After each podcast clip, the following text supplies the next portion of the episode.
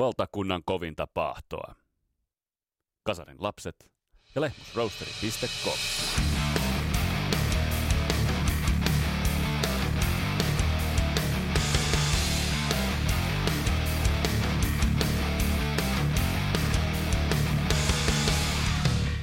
To Quit or Not To Quit, sitä puidaan tässä Kasaraps podcastin jaksossa. Katsahdetaan muutamaan bändin, kenen kannattaisi nyt ehkä vuonna 2023 pistää pillejä pussiin.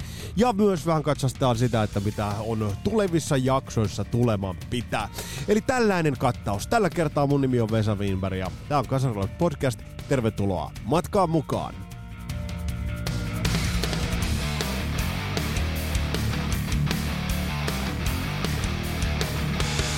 Ja tämä podcast pahdetaan tuttuun tapaan nauttien Lehmusrosterin kahveista www.lehmusrosteri.com. Sieltä 15 pinnaa alennusta, kun laitatte Rock and Roll Never Dies ja Skippers, Ampsin, Nupit ja Kaapit.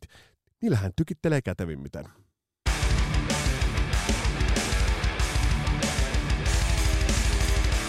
Monet, monet musiikkimediat, kunnioitettavat musiikkimediat ovat nyt tässä vuodenvaihteen kattauksessa. Paitsi että jakaneet näitä vuoden ö, luetuimpia ja vuoden kuunnelluimpia jaksoja.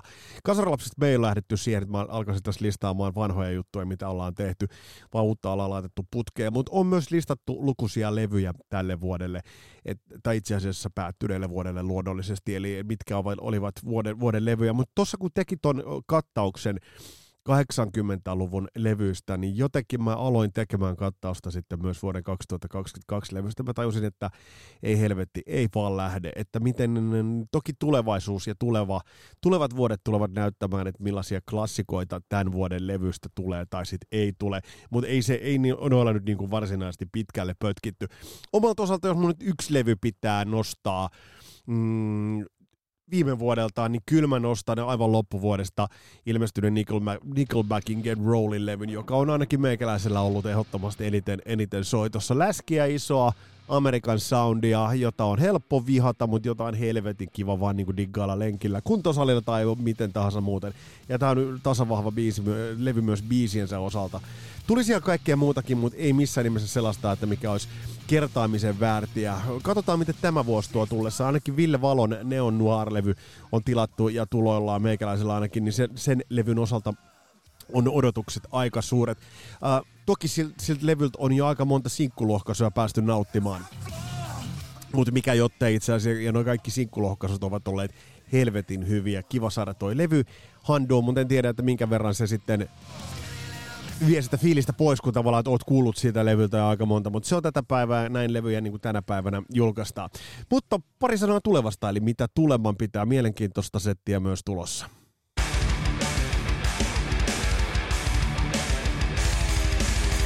Ja kiitokset kaikille muuten kaikista kommenteista, mitä tuli esimerkiksi ton DAD-jakson osalta. Pitkään sitä saati, saatettiin, saatiin odottaa. Ja nyt mä kyllä voin kertoa, että mikä siinä oli taustalla. Mä kyllä ihan viimeiseen asti jaagasin Binzerin veljeksiä haastatteluun, mutta se ei vaan yksinkertaisesti onnistunut. Täytyy kun jossain vaiheessa, kun saa miehet kasvatusten, niin, niin jututtaa. Ja hyvinhän se kuitusen Villänkin kanssa meni. Eli ei siitä, siitä kahta sanaa. Mutta mikä on mielenkiintoista, niin on se, että meillä äh, tulee käsittely ja meillä tulee vieraaksi tuossa helmikuun hujakoilla meille tulee Euge Valovirta. Eugen soitosta mä oon itse digannut itse asiassa God's Plagueista saakka, varsinkin God's Plaguein pari ekaa lättyy pyörivät tosi taajaa meikäläisellä soitossa. Ja nyt soittaa tosi nimekkäässä kokoonpanossa tällä hetkellä Sihra-nimisessä bändissä, miten tuo lausutaan? Ei, ei aamistustakaan, mutta siinä on myös Amarantesta ja Inflamesista tuttuja, tuttuja soittajia, ja sen on Euge, ja helvetin hyvä bändi onkin itse asiassa, ota, ota tsekkaukseen. Ja se, mitä on tarkoitus Eugen kanssa puhua, ja, ja mitä on Eugen kanssa tarkoitus käsitellä, niin on toi Panteran uusi tuleminen. Vähän Euge on kova Jack Wild-kaveri ja Dimebag Darrell-kaveri. Hän on varmasti oikein henkilö, kenen kanssa käydä läpi kenen kanssa käydä läpi sitä, että miltä toi Panteran uusi tuleminen on tullut, mutta mua myös kiinnostaa tosi paljon Euken kanssa puhua myös kitaristeista. Luotellaan nyt vaikka tätä ihan nimikattausta. Dimebag Darrell, Jack Wild, Randy Rhodes, Eddie Van Halen, muun muassa. Puhutaan vähän James Hetfieldin komppaamisesta. Puhutaan vaikka Stevie Ray Vaughanista, Vaughanistakin, eli, eli, eli kitaristeista vakavasta otet, ja kamoista puhutaan hänen kanssaan, että mikä, mikä noista kitaristeista tekee, tekee niin suurta. Ja, ja erityisesti tuo Jack Wildin nöyrä, nöyrä kädenjälki nyt tällä hetkellä Panterassa, mitä hän blastaa siellä menemään, on kyllä ainakin niin kuin muuhun tehnyt vaikutuksen, eli, eli tosiaan on ottanut tuon vakavasti, ja siitähän ei missään nimessä ollut ja missään vaiheessa ollut edes kyse, että etteikö ottaisi tot vakavasti, mutta Uh, puhutaan Eugen kanssa myös siitä sitten, kun Eugen saadaan vieraaksi, että et, et, et, tavallaan, että onko hän tuonut jotain omaa tuohon, onko hän tuonut jotain uutta, onko tuonut jotain sellaista omaa Jack Wildmaista vai replikoiko se itse asiassa sitä hienoutta, mitä Dimebag Darrell on tuohon tuonut. Ja tulevista jaksoista myös sen verran, että Queen otetaan käsittelyyn, se on pikkasen siirtynyt, mutta se on sieltä tuloillaan. Se on semmoinen monumentaali, että että et sitä ei ihan, ihan tuota pikaa käsitelläkään. Ja hei muuten semmoinen vinkki itse asiassa, tämä on vähän tämmöinen sekalainen jakso, kuulumisten, kuulumisten kertaamistyyppinenkin jakso. Toi Ronnie James Dio-dokumentti löytyy nyt äh, YouTubesta, se pyörähti erinäisissä elokuvateattereissa. Se on pikkasen äh, laiton uploadaaminen sinne, eli siellä ei kaikilta osin ole valitettavasti ääntä, mutta isolta osin on varmaan 90 prosenttisesti on. Ja on kyllä hyvin tehty dokumentti, se pitää, pitää sanoa, ainutlaatuista materiaalia. Ja, ja hienoa oli muun muassa nähdä, kun Vinia Beachi, se nimi on edelleen mulle pikkainen painainen. Vinia Beachi siellä pyöritti muutamia demonauhoja. Se on yksi semmoinen kohta, kun, kun laittaa sellaisen C-kassun, soittimeen ja Vini ei tiedä itsekään, että mitä sieltä tulee. Sieltä tulee tämmöinen niin treenikämpö tai treenistudio-versio Straight Through the Heartbeatista, missä Ronnie James Dio vetää sen karjasun sieltä ylhäältä ja korkealta. Ja siinä oikein näkee myös sen, että kun Vini sanoi, että – se veti ton siinä samassa huoneessa, missä me kaikki vettiin. Ää, niin kauan kuin tuo dokumentti vielä siellä on, ellei sulla sitä ole jo ostettuna versiona, käy tsekkaamassa ehdottomasti tsekkaamisen väärti, ainakin itse vietin ton, ton parissa mukavia mukavia hetkiä. Mutta hei, nyt mennään vähän käsittelemään sellaisia bändejä, jotka voisivat alkaa pikkuhiljaa harkitsemaan, että josko laitettaisiin ne kimpsut ja kampsut kasaan ja sanottaisiin, että ura oli tässä, kiitos näistä vuosista, nyt pääsitte nauttimaan meidän äänitteistä, nyt me lähdetään eläkevuosille. Eli otetaan vähän tarkastelua, mitkä bändit vois vuonna vaikka 2023, no se on itse asiassa turha toivo, mutta voisivat lähitulevaisuudessa laittaa kimpsut ja kampsut kassiin.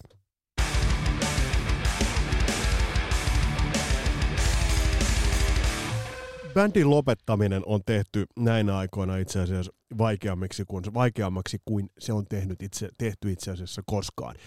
Yksi syy, mikä tähän on aivan selkeästi vaikuttanut, on se, että fyysisten levyjen myynti on laskenut dramaattisesti. Tämä on totta kai vaikuttanut myös siihen, että mistä bändit sen fygyn ja fyrkan saa. Siinä missä bändi ennen kuin lopetti uransa ja siirtyi sitten vaikka eläkepäivien viettoon, niin se back-katalogi möi kaiken aikaa. Ja, ja tämän varaan bändit saattoivat myös laskea, eli oli tietoisuus siitä, että – että, että nyt kun lopetetaan ura tähän näin, meillä on kuitenkin vaka, vakava tanakka back-katalogi, joka myy hyvin, ja sieltä tulee tuottoa sisään. Mutta siinä vaiheessa, kun suoratoistot varsinkin tulivat, tulivat kuvaan, ja itse asiassa se käänsi musiikin kuluttamisen suunnan nimenomaan siihen, että ei enää ostettu sit fyysistä levyä, te tiedätte tämän, vaan nimenomaan suoratoistoja, niin tulovirta sitä kautta muuttui täysin toisenlaiseksi, ja se on vaikuttanut myös, myös ehdottomasti näihin, näihin moniin moniin bändeihin, kun sen huomaa, että tavallaan tielle pitää, tien päälle pitää lähteä, jotta sieltä saa, saa sitä elantoa ja rahaa. Ähm, bändin lopettamisen jos ajatellaan, niin mulle yksi nousee ylitse muiden, nimittäin suomalaisen pohjoisen poikien Sentensenin uran lopettaminen tuohon The Funeral-albumiin on, on mun mielestä niin kuin hakee vertaistaan ihan, ihan rockin historiassakin. 2005 sitäkin on niin helvetin kauan aikaa. Ja mun on muuten pakko tässä kohtaa tunnustaa, että toi on yksi niistä bändeistä, jonka hienoutta mä en täysin, vaikka pikkusisko Cold White Lightia mulle soitattikin terveiset Mertsulle, niin, niin mä en sitä vaan aikanaan löytänyt. Ja nyt itse asiassa varsinkin noin muutamat viimeiset levyt ovat kasvaneet meikäläisille niin kuin tärkeimmiksi levyiksi ja aina tiettynä kaamoshetkinä. Siinä missä aina lokakuussa on kaivettava esille Typo Negative ja varsinkin October Rust-levy, niin, niin vastaavasti tässä härkäviikkojen aattona ja härkäviikkojen alkaessa, niin Cold White Light, Cold White Light-levy tulee aina kaivettua esille. Mutta Sentensenin uran lopetus oli jo sellainen, että bändi oli ajanut itsensä siihen pisteeseen, että et, vähän vaikutti siltä, että vaihtoehtoja on ollut. Ja bändi ties siinä vaiheessa, kun lähtivät tekemään tot, The Funeral-albumia, että tosta levystä tulisi bändin uran viimeinen, ja niin siitä tulisikin. Ja toi viimeinen DVD, joka on julkaistu tuolta viimeiseltä Oulun teatrian keikalta, niin se on jollain tavalla vaan koskettavuudessaan ja liikuttavuudessaan niin kuin se on ainutlaatuinen. Mä en, mä en montaa kertaa ole nähnyt niin koskettavaa vetoa kun on viimeisenä biisinä ja viimeiseksi biisiksi tehty End of the Road, joka on jo äärimmäisen sentimentaalinen ja koskettava ja vahva kappale. Mutta se, kun Ville Laihiala spiikkaa tämän biisin, niin siinä on sellainen lataus, että ainoastaan mulla tulee niinku vastaavasta latauksesta tulee mieleen European Go Go alkuvuodesta 85, kun uh, Hanoi Rocks soitti uh, Million Miles Away ja, Russellin kuolemasta oli mennyt noin kuukauden päivät, niin se, että mitä Mike Monroesta oli silloin niin kuin nähtävissä kasvoilla, niin likipitää se sama lataus ja vastaava lataus löytyy Sentenceristä ton, ton teatria viimeisen keikan loppuvuodesta. Uh, oliko loppuvuodesta 2005 soitettu keikka, kaikki mikä siihen liittyy, niin tuohon liittyy valtava tunnelataus. Öö, olisi väärin sanoa, että oli taiten tehty uh, uran lopetus. Mä uskon, että et, et Kundeil ei vaan ollut itse asiassa hirveästi vaihtoehtoja. He halusivat lopettaa bändin, mutta halusivat tehdä sen myös tyylillä ja tekivät ton tyylillä. Koko rundi tähtäsi siihen, arkun, keikka alkoi aina sillä, kun kantoivat sen arkun, arkun siihen, siihen lavan eteen ja koko rundi tähtäsi, toi levy tähtäsi siihen, että bändi tulee lopettamaan. Ja toi The Funeral-album jollain tavalla, jännällä tavalla on ehkä vapautuneinta sentencedia, mitä itse asiassa bändin katalogista löytyy. Mutta bändi lopetti piti sanansa. Miika Tenkula sen jälkeen siirtyi yläkerran orkesteriin, kevyet mullat sinne. Hieno säveltäjä, hieno nimenomaan melodinen liidikitaristi, joka sävelsi, sävelsi noita biisejä isolla sydämellä. Niin, niin ähm, to, vaan liittyy se koko luopumisen tuska, joka itse asiassa määritti hyvin tot Sentencenin musiikkiakin. Mutta mitä sitten meillä on, mitä meiltä löytyy muita? Näitä lopettamisia. Aika vähän niitä itse asiassa löytyy bändit, ellei siinä ole ollut kuolema taustalla, bändit ovat lopettaneet kiusallisen vähän uriaa. Meillä jatkaa hyvin, hyvin iäkkäitä bändejä tällä hetkellä ää, uraansa. Ää, ja ja vie, tekevät sen jo itse asiassa vähän oman uskottavuutensakin kustannuksella. Ja kun tiedetään vielä se, että rock on fyysinen laji. Raskas rock on fyysinen laji mutta rock vanhenee, niin tämä ei ole mikään hirveän hyvä yhtälö. Ja sen takia tuossa on nyt muutamia sellaisia, mitä, mitä listataan, ja muutamia sellaisia ajatuksia, mitä noihin löytyy jokainen bändi tekee oman uransa, jokainen bändi tekee sen oman, oman taipaleensa, uh, mutta tässä on sellaiset, jotka mun mielestä niin kun alkaa olla jo sillä kintaalla, että niitä alkaa olla helvetin kiusallista katsoa. Lähdetään vähän listaamaan tällaista löyhää, löyhää listaa. Ja he kertokaa muuten tässä välissä, että on tulossa jakso uh, muutamasta 90-luvun vuodesta. Teiltä on tullut niin paljon kyselyitä, että rankkaa reittaa muutamat 90-luvun vuodet. Mä tulen sieltä poimimaan kolme neljä vuotta, jotka tullaan tässä kevään aikana käymään läpi, ja sitten pyritään myös tekemään Suomen Rockin osalta. Mutta hei, katsotaan muutamat sellaiset, jotka voisivat jo itse asiassa alkaa laittamaan jo pillejä pussiin.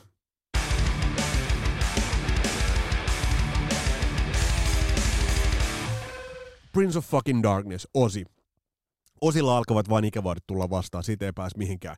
Meidän viimeiset levyt ovat olleet kuitenkin erittäin hyviä, taitavia, fiittaajat haettu todella hyvin. Siellä on kuitenkin, tiedetään, että siellä on Sharon Osbournein taskulaskin nakuttaa taustalla. Fittaat on haettu erittäin taitavasti. Ja viimeisimmät levyt, mitä hän on julkaissut, ovat esimerkiksi toi Patient Number 9, niin ähm, ovat olleet yllättävän hyviä, yllättävän solideja levyjä, mutta sillä tavalla niistä ei enää sitä osia kuule. Ordinary Man, oli, siinä vielä ehkä pikkasen enemmän oli Patient Number 9, se osi on jollain tavalla häipynyt sinne taustalle.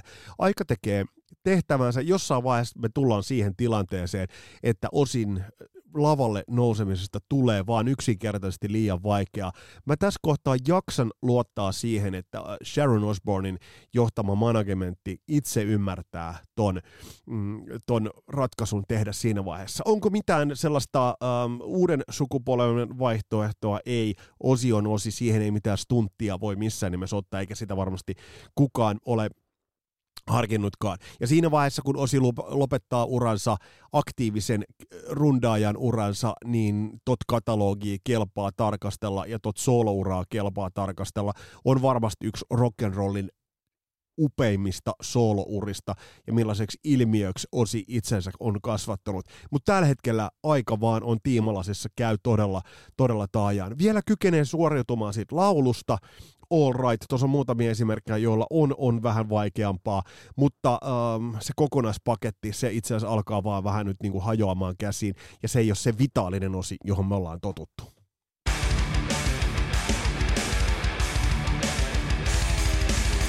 Kuten Kasarin laps äh, Jyrki Kuusiusikin listasi jossain vuosilistauksessa, niin Kissin keikka viime kesänä Stadis oli yksi parhaita, ainakin mitä mä oon nähnyt, ja niin se taisi olla Jyrkillekin terveisiä vaan Jyrkille. Tuo keikka oli todella kova, se oli audiovisuaalinen tykitys, se oli todellinen äh, oppitunti siitä, että kun lähdetään isolla rahalla viihdyttämään, niin miltä se silloin näyttää. Mutta kyllä kaikki näyttää nyt jo myös siltä, että bändin ura alkaa tulla päätepisteeseen.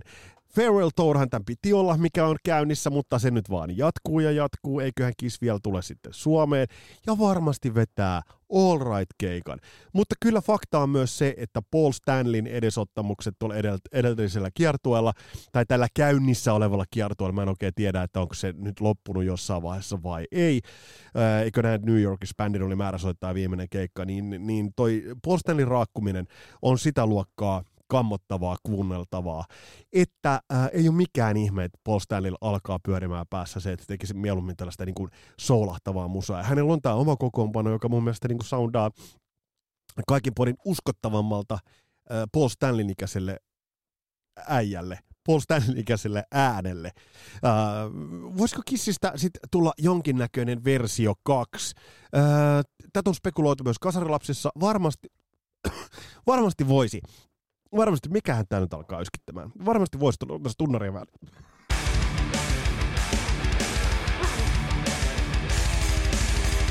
Oli nimittäin influenssa tuossa hiljattain ja se vähän koettelee. Siinä oli autenttista yskintää.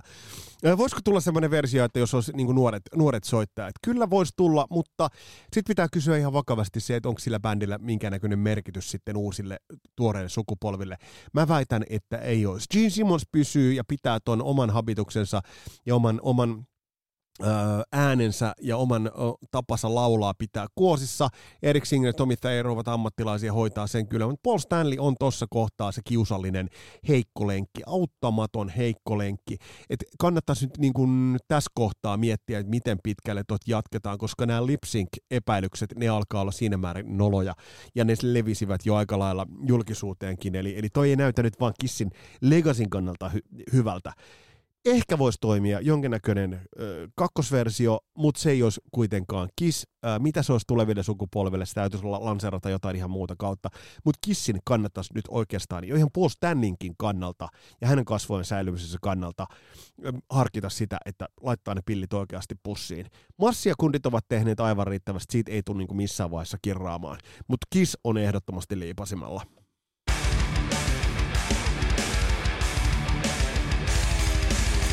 Yksi semmoinen veteranisarjan muusikko, joka tämän tuntuu tajunneen, niin on Twitterissä ahkeroiva David Coverdale. David Coverdale on jo ilmoittanut, että bändi tulee vetäytymään tai hän tulee vetäytymään keikkalavoilta ja se loppu alkaa hämöttää. Mä luulen, että David Coverdale tajuaa tässä tämän rock'n'rollin fyysisyyden ja tajuu sen, että se tapa laulaa, millä hän on laulanut ja rakentanut äänensä pari kertaa jo uudelleenkin, niin, niin hänellä ei vaan ole fyysisiä edellytyksiä ja ei kellään yli 70 ole fyysisiä fyysisiä edellytyksiä kiekua samalla tapaa kuin parikymppinen. Se on itsensä huijaamista. Bändin kokoonpanoon on jo hommattu vähän tällaista stunttiosastoa, se kertoo siitä, on siellä aina, aina joku saattanut kiekasta ne, ne Burnin, Burnin C-osan korkeammat vokaalit, mutta mut Whitesnake tässä kohtaa, mä, mä luulen, että David Coverdale näistä ehkä parhaiten on ymmärtänyt sen, että, että nyt se, se tien loppu, se vaan tulee sieltä pikkuhiljaa vastaan, että sit uraa ei välttämättä kannata jatkaa ja yhtä kaikki niin kuin nämä muutkin ö, ovat jättäneet taakseen hiton hienon perinnön, hi, tavan ö, tehdä, ö, muokata rock-vokaalit tiettyyn suuntaan, ja ehdottomasti yksi näistä, yksi näistä isoista, isoista megalomaanisista laulajista, mutta parhaat paukut on jo jätetty pöytään, ja ei David Coverdale ei enää kykene itse asiassa siihen, mihin hän on parhaimmillaan kyke, kyennyt, mutta hän on se tajunnut itse, ja mä luulen, että Whitesnake tulee siirtymään lukusineen versioituneen levyineen takavasemmalle, itse asiassa aika tyylikkäästikin.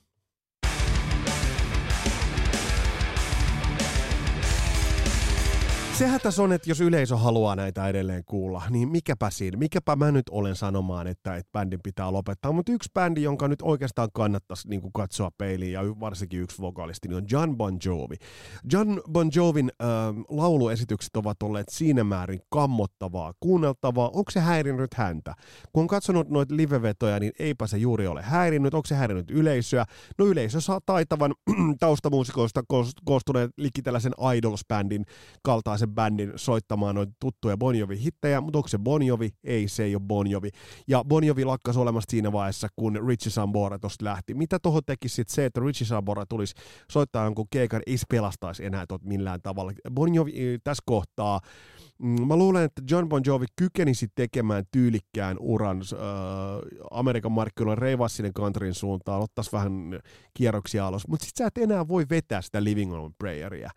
Äh, kun katsoo, kun sitä vetää jotkut Blind Channelin, kun nuoret kunnit vetää sen helvetinmoisella energialla, availee ääntään yleisön edessä sillä, sillä biisillä, niin, niin siinä on se energia, siinä on se, se tavallaan se semmoinen niin kuin, äh, lempeästi nyrkkiin porustettu käsi. Mutta kun mä katson, kun John Bon Jovi vetää sitä sellaisella Peter Steelmäisellä äänellä, niin ei se vaan lähde. Ja lähtisikö se, jos tuohon tuota sitten esimerkiksi Uh, Richie Sambora, no yhden keikan verran se saattaisi jopa lähteäkin, mutta se jäisi kyllä siihen. Ja kyllä ton niin bändin, kun tietää se, mitä toi bändi parhaimmillaan on ollut ja mitä Bon Jovi on ollut, miten helvetin vitaalinen livebändi se on ollut ja levyttävä bändi, niin ei Bon Jovilla tässä kohtaa nyt enää ole ihan hirveästi annettavaa. Eli tässä kohtaa eläkepäivät, kutsukoot, musto ja kaunis ja helvetin hieno katalogi.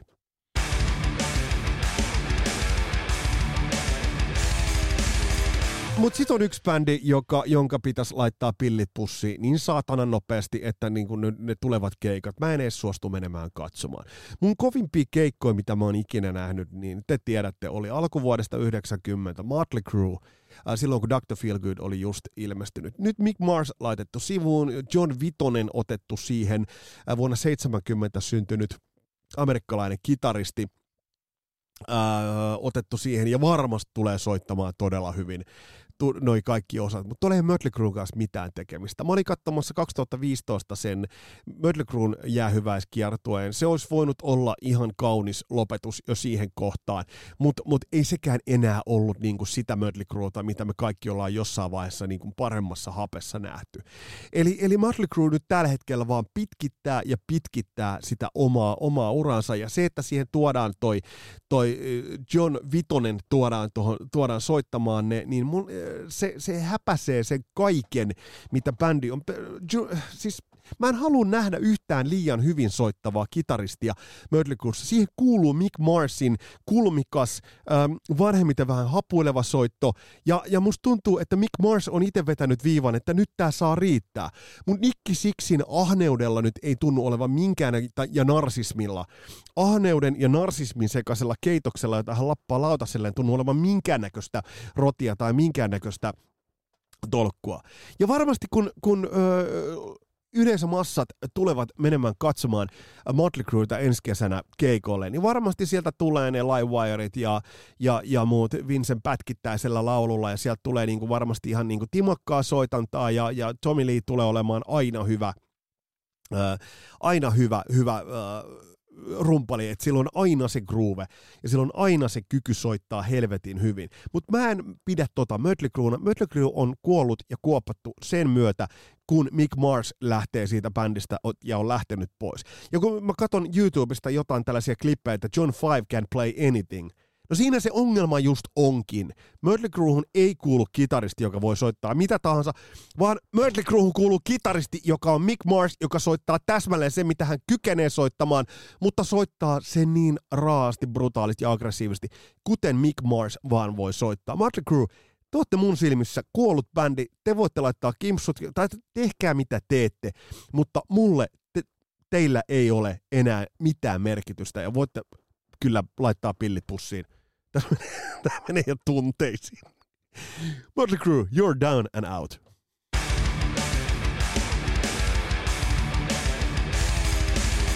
No mitä siinä on sitten sellaisia bubbling undereita?